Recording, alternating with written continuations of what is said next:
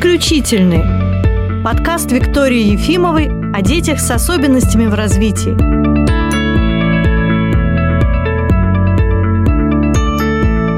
Мы продолжаем разговор о методе Альфреда Томатиса. И сегодня со мной нашей студии Наталья Владимировна Коньшина, кандидат медицинских наук, невролог, эпилептолог, сомнолог. Очень много всяких слов, может быть, непонятных многим, но мы сейчас об этом тоже поговорим. Здравствуйте, Наталья Владимировна. Здравствуйте. Скажите, пожалуйста, как давно вы знакомы с методом Томатиса? С методом Томатис я знакома, ну, наверное, с самого окончания своего обучения по неврологии, но непосредственно начала работать 9 лет назад, когда начала работать в клинике «Прогноз». Да, я очень хорошо помню, как вы к нам пришли 9 лет назад. Да, вы приходили к нам домой за какими-то бумажками. Да, документы. Ага. Я помню, вы сказали, очень легко запомнить мою фамилию. Конь и шина. Я сразу запомнила. Потому что в ней всегда делают ошибки. Да.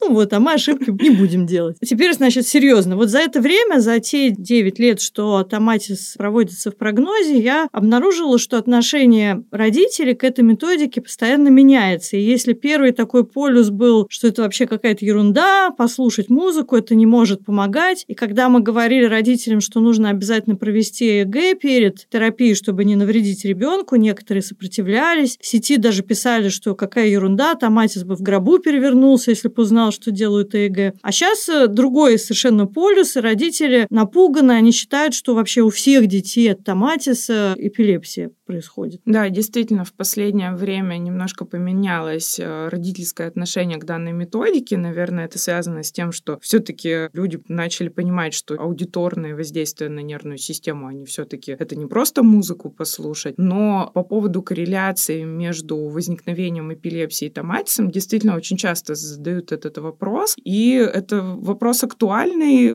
но из-за этого мы провели исследование, которое заключалось в исследовании у детей, а, которые имеют эпилептические изменения, либо эпилепсию в диагнозе, как эта методика Томатис влияет на их биоэлектрическую активность. Потому что раньше была еще и другая сторона, да, которая сейчас появилась. То, что если у ребенка есть эпилептиформные какие-то изменения, то его вообще не брали ни на какую mm-hmm. реабилитацию. Да? И тут встал вопрос, каким детям это можно проходить, каким нельзя, и как действительно влияет э, методика Томатис на электроэнцефалографическую картину детей. Расскажите, какие получились результаты, сколько детей угу. участвовало? Данное большое исследование мы проводим уже достаточно давно, около 7 лет, и за это время прошло уже очень большое количество детей. Непосредственно обработанную информацию у тех детей, которых мы учитывали, это больше 300 детей, которые имели либо эпилептические изменения на энцефалограмме, либо эпилепсию, да, уже поставленный диагноз. И эти дети, они проходили методику Томатис под контролем электроэнцефалографии. То есть э, непосредственно в момент проведения занятий записывается электроэнцефалография, и мы оцениваем динамику, которая происходит в этот момент. Эти записи, они проводятся не каждый день, они проводятся в те дни, когда меняется фильтрация, это индивидуальная программа. То есть вот когда ребенок начинает курс, э, специалист прописывает ему программу да, на ближайшее время, и в те дни, когда меняется фильтрация музыки мы проводим электроэнцефалографию. Непосредственно сразу же смотрю я, либо какие-то другие врачи, неврологи а, энцефалограммы, и мы оцениваем динамику. Как показал результат обработанных нами данных, 75% таких детей не имеют никаких изменений на То есть вот из этих 300 детей, ну, которые там больше там... 300, 340, mm-hmm. которые mm-hmm. вот... Но на самом деле таких детей уже прошло намного больше. Ну, я 340 понимаю, что те, то, что которые... для научного исследования, да, там да. нужно выбрать чистые да, такие вот да, результаты. Да. Из них 75% э, детей не имело никаких изменений ни в лучшую, ни в худшую сторону. То есть электроэнцефалографическая картина, она была стабильная.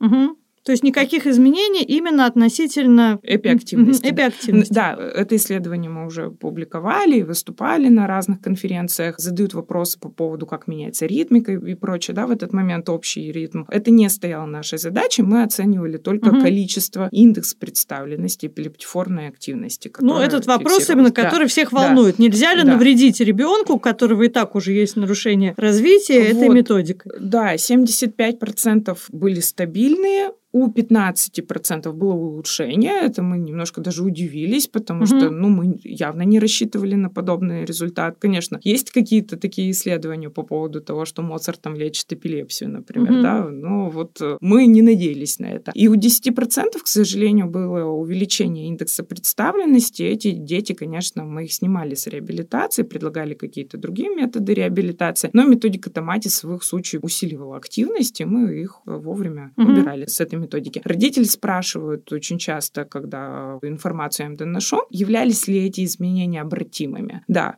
у всех детей, у кого было усиление непосредственно на курсе Томатиса, угу. да, то есть вот мы увидели увеличение, мы их сняли. После того, как мы убираем вот эту аудиторную стимуляцию, индекс становится прежним. То есть это не то, что прям необратимо простимулировало вот угу, эти да, изменения. Здесь нужно добавить, что все это исследование проводилось на аппаратуре Бессон. То есть мы не можем сделать выводы о всех видах аппаратуры, которые используют метод Томатиса да. мы не можем гарантировать, что все виды аппаратуры дают такой же результат. Это вот это да. конкретно на одной и той же аппаратуре одними и теми же врачами оценивались результаты. Это да. То есть это ведь тоже важно, да. потому что сейчас огромное количество разных устройств разными фирмами выпускаемых, которые тоже позиционируют себя как устройства, основанные на эффекте Томатиса. Но угу. мы сейчас, повторю, говорим об аппаратуре Бессон. А как вы прокомментируете, вот э, я просто читала какой-то родитель родительский чат, и мамы там друг друга предостерегали, что томатис это так опасно, и что даже если не произойдет сразу приступ, то вот он может произойти через полгода, это все равно будет означать, что это результат томатис стимуляции. К сожалению, дети, которые имеют нарушение развития, нарушение развития речи, интеллекта, аутистический спектр, да, у таких детей э, вероятность появления эпилептиформной активности в определенные там промежутки жизни, она составляет примерно 70%. То есть угу. большинство таких детей, они могут иметь эти эпилептиформные изменения. Вероятность того, что из этих детей возникают эпилептические приступы, это около 30%. Да? Угу. То есть это уже ставится диагноз болезни эпилепсия. Да? Достаточно частая встречаемость по сравнению с обычной популяцией да, детей, поэтому вероятность того, что у таких деток могут возникать эпилептические какие-то вещи, она высокая. Нет ни одного доказательного исследования, которое бы говорило о том, что именно методика Томатис или какие какие-то там э, другие аудиторные методы именно являются стимуляторами, вызывающими эпилепсию. Скорее всего, это просто совпадение стечения угу. со временем, да, то есть произошло, допустим, там, не знаю, скачок в развитии, увеличилась какая-то нагрузка на нервную систему, из-за этого в данный момент проявился эпилептический приступ. Это абсолютно происходит не у всех детей, угу. и я думаю, что это носит скорее случайный характер. Ну, который... Просто так совпало. Да, Все равно да. дети, если у них есть нарушения, они получают разные разные виды терапии. Если, например, там приступ случился на уроке, это не значит, что это произошло в результате того, что учительница да. там что-то не то сказала или да, сделала. То есть это стечение обстоятельств, которые происходят. И э, навряд ли эта мать сможет спровоцировать это. Ну, я думаю, что здесь стоит еще дать пояснение по поводу того, что э, не всегда бывает так, что можно увидеть на диагностике да, признаки эпилепсии. Угу. То есть у ребенка могут быть уже приступы, а на диагностике ничего нет. А может быть и наоборот. Угу. Вот расскажите об этом. Ну, э, да, то есть, э, возможно, такая история, вот то, что вот вы говорили ранее по поводу того, что вот после томатиса через полгода все было до этого хорошо, появился приступ, это связано с тем, что ребенок должным образом не был обследован, да, то есть ему проводилась э, короткая энцефалограмма скрининговая, которая не всегда показывает наличие эпилептиформной активности, и все-таки золотым стандартом диагностики во всем мире для постановки диагноза эпилепсия является ночной видеоэго-мониторинг, и, как я уже говорила ранее, за счет того, что дети с нарушением развития имеют высокий риск, то, конечно, не проведя видеогомониторинг, мы не можем говорить, что у него и не было этой эпиактивности mm-hmm. до вот данного состояния. А, я бы хотела еще вернуться и сказать про то, что почему вот у 10% усилилось, да, вот этот mm-hmm. вопрос, потому что да, это, важно. это важный вопрос, и я немножко не остановилась на нем. Дело в том, что вообще болезнь эпилепсии это провоцируемая болезнь, да, то есть какие-то провоцирующие факторы, которые могут вызывать приступы. И эти провоцирующие инфекционные факторы, они могут быть разные. Повышение температуры, да, у всех же деток повышается температура, у кого-то есть фибрильные судороги, у кого-то их нет, да, то есть приступ может случиться. У кого-то это может быть фотостимуляция, мелькание лампочки, у кого-то это могут быть какие-то инфекционные болезни и прочее, а для кого-то это является аудиторная стимуляция. Но, к сожалению, заранее нет никаких триггерных факторов, которые бы показали, вот у этого ребенка его эпиактивность будет усиливаться на фоне аудиторной стимуляции, да, и поэтому я думаю, что вот эти 10% детей из 100, которые имели усиление, они просто имели склонность к усилению своей активности за счет каких-то аудиторных вот этих воздействий. Это к чему я хочу сказать? К тому, что не надо думать, что вот у нас есть эпиактивность, и вот Наталья Владимировна сказала, что всем мы можем делать томатис. Нет, mm-hmm. все-таки это нужно подходить очень индивидуально и грамотно, да, то есть отслеживать динамику во время, если у ребенка стоит там эпилепсия, эпилептические изменения на энцефалограмме, нельзя делать томатис как угодно. Надо делать томатис под контролем электро электроэнцефалографии, чтобы исключить э, усиление этой активности. Все равно угу. есть как бы вариант, что мы можем навредить. И в этом случае, конечно, надо очень аккуратно проводить реабилитацию. Ну, такое вообще возникает ощущение, что детей с эпиактивностью становится больше. Мне кажется, что это связано с тем, что сейчас все дети перестимулированы. Я не говорю про терапию, просто жизнь вокруг устроена так, что количество там фотостимуляции, аудиостимуляции, других видов стимуляции гораздо больше, чем, допустим, 50 лет назад. Малгажата Шурле, она говорит о том, что и Томатис использовал свой метод для детей с эпилепсией, но в то же время она говорит, что дети с нарушениями раньше, вот там 30 лет назад, выглядели совершенно иначе, чем сейчас. Наверное, это тоже как-то со средой связано.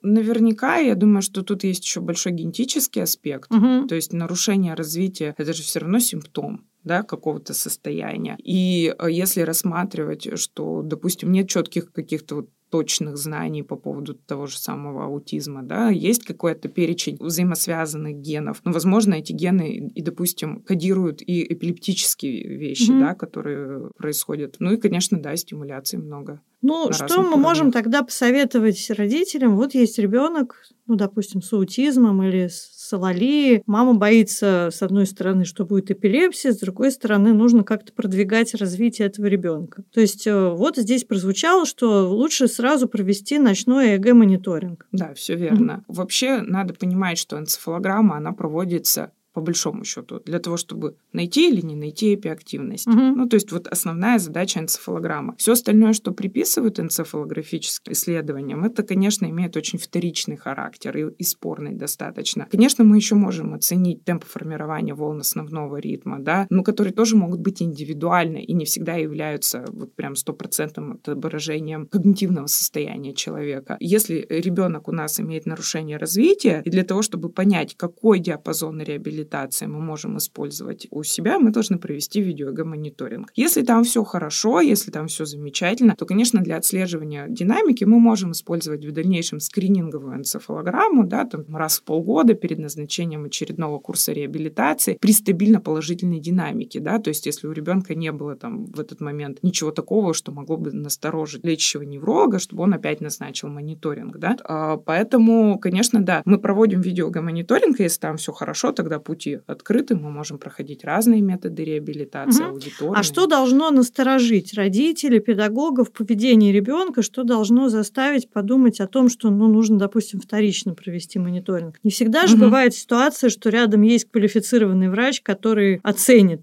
Угу. Какие проявления в поведении ребенка? Если э, это мы берем с учетом того, что у ребенка не было эпиактивности. Да, ну да, вот все было там угу. хорошо, у него есть там всякие да. разные нарушения, угу. но эпиактивности никогда не находили. Угу. На что обратить внимание? Повторно я рекомендую проводить видеогомониторинг в случае, если у ребенка за этот промежуток последний, да, были какие-то серьезные инфекционные заболевания, ротовирусная инфекция или там, я не знаю, ветрянка или еще что-то, да, серьезные инфекции. Второе – это черепно-мозговые травмы, ну, угу. если, не дай бог, да, какие-то сотрясения мозга или что-то еще. Если ребенок резко поменялся в своем эмоционально-волевой сфере, то есть он стал капризный, импульсивный, появилась агрессия, аутоагрессия, если, безусловно, условно был откат, то есть ребенок начал терять те навыки, которые у него уже были uh-huh, сформированы. Uh-huh. И если возникают какие-то нестандартные ситуации в утренние часы, ну, иногда мы можем пропустить в ночное время приступ uh-huh. эпилептический у ребенка, если он спит отдельно, например, да, в отдельной комнате, А, и э, явным признаком является то, что ребенок с утра встает какой-то не такой бледный, вялый, дальше ложится спать, да, у него какое-то разбитое состояние. И если это не связано с началом инфекционного процесса, то есть он не то, что это начало ОРВИ, mm-hmm. и это периодически повторяется, тогда тоже нужно посмотреть, потому что это могут возникать какие-то эпилептические приступы. Но здесь тоже нужно пояснить родителям, что эпилептический приступ это не всегда вот то, что мы представляем, что ребенок там выгибается дугой, там тело сковывает судороги, пена изо рта. Не обязательно совершенно это будет выглядеть вот так. Да, то, что вы описываете, ну, это такой классический генерализованный тонико-клинический припадок, да, про который, ну, все уже видя это, понимают, что это эпилепсия. Но существует огромное количество эпилептических проявлений, которые могут быть абсолютно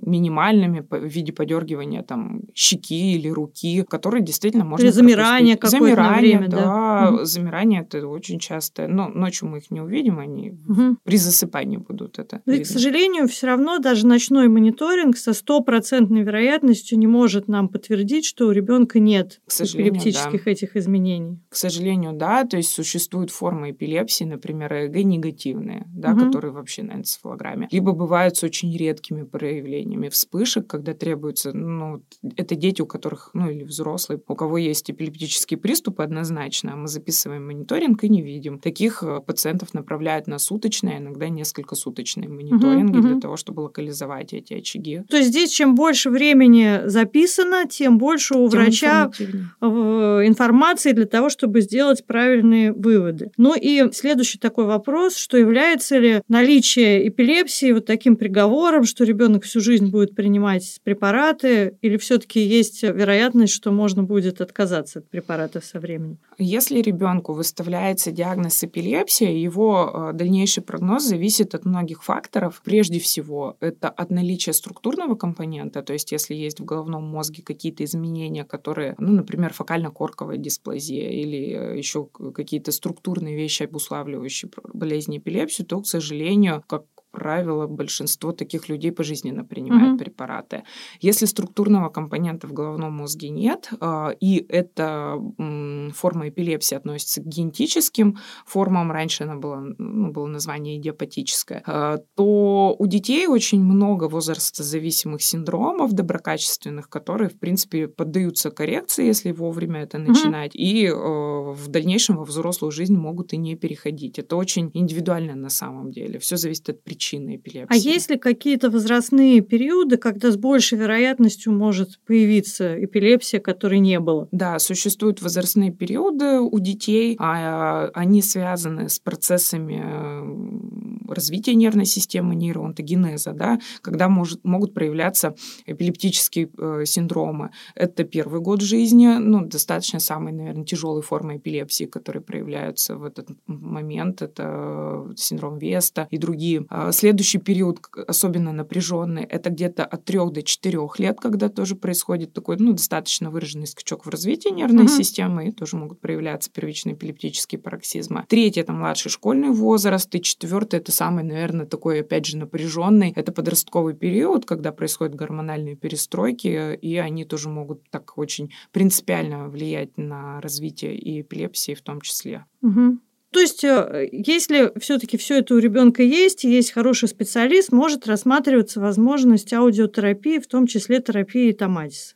Вообще, когда мы рассматриваем вопрос реабилитации ребенка с эпилепсией и сопутствующими нарушениями развития, да, какими-то моторного развития там, или интеллектуально-речевого развития, мы всегда должны на чашу весов как бы взвешивать э, то, чего мы хотим. Если это эпилепсия, которая поддается коррекции терапии, да, то есть на фоне приема препаратов нет приступов, но при этом э, ребенка надо развивать, конечно, нужно проходить все методы реабилитации, которые ему позволены.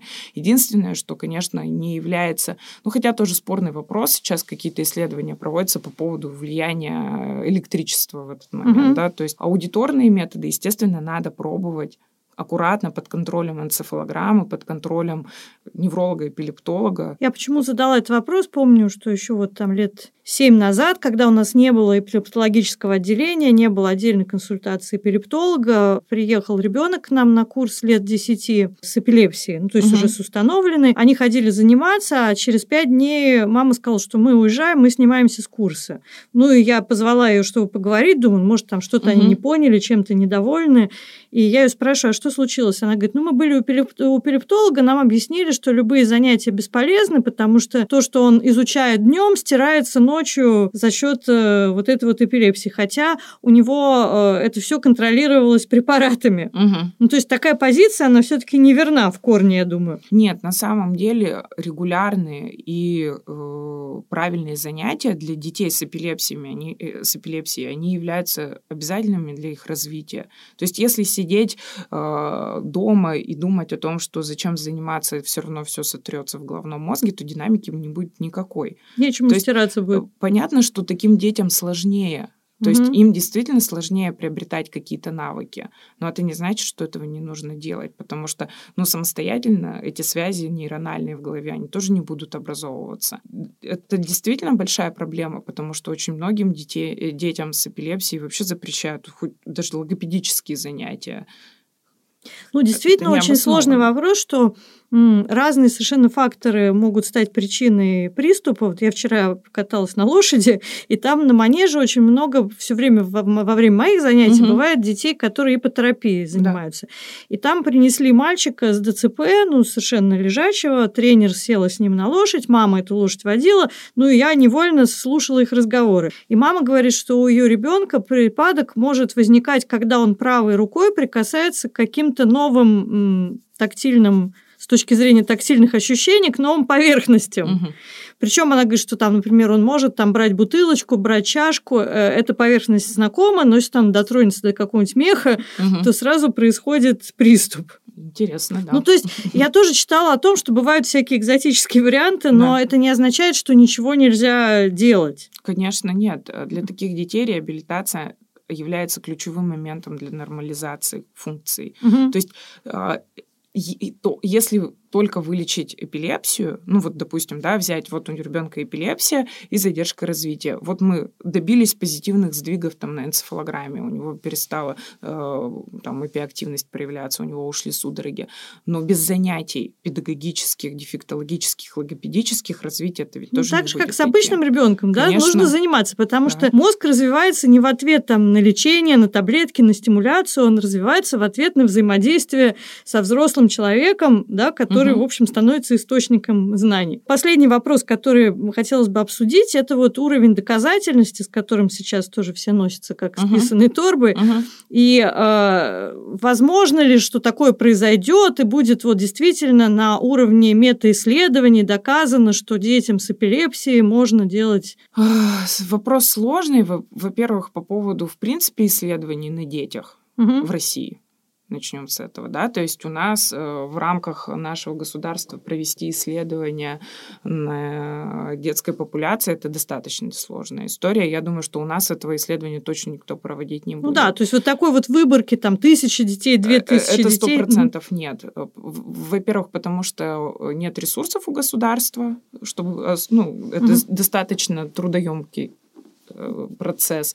А во-вторых, э, возможно, где-нибудь в Европе или в Америке что-нибудь подобное могут провести, но пока я не видела ну, к сожалению, просто на данный момент это выглядит следующим образом. Я помню, как вы выступали на одной конференции, вот как раз представляли это исследование, да, и встала одна физиолог, которая еще и дефектолог, и сказала, а по моим данным у всех детей от томатиса эпилепсии. Вы очень хорошо ответили.